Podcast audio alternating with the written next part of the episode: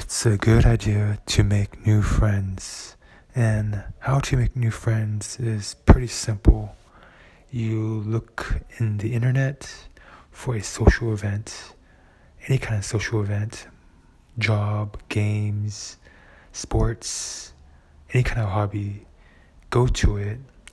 And then here's are the steps to make new friends. Step number one, take the initiative and introduce yourself. Say, Hi, my name is, what's your, and then step number two, make sure you remember the other person's name.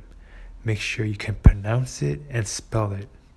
And if possible, try your best to get the phone number or address, get the phone or email, anything, any contact, so you can get them out for future events.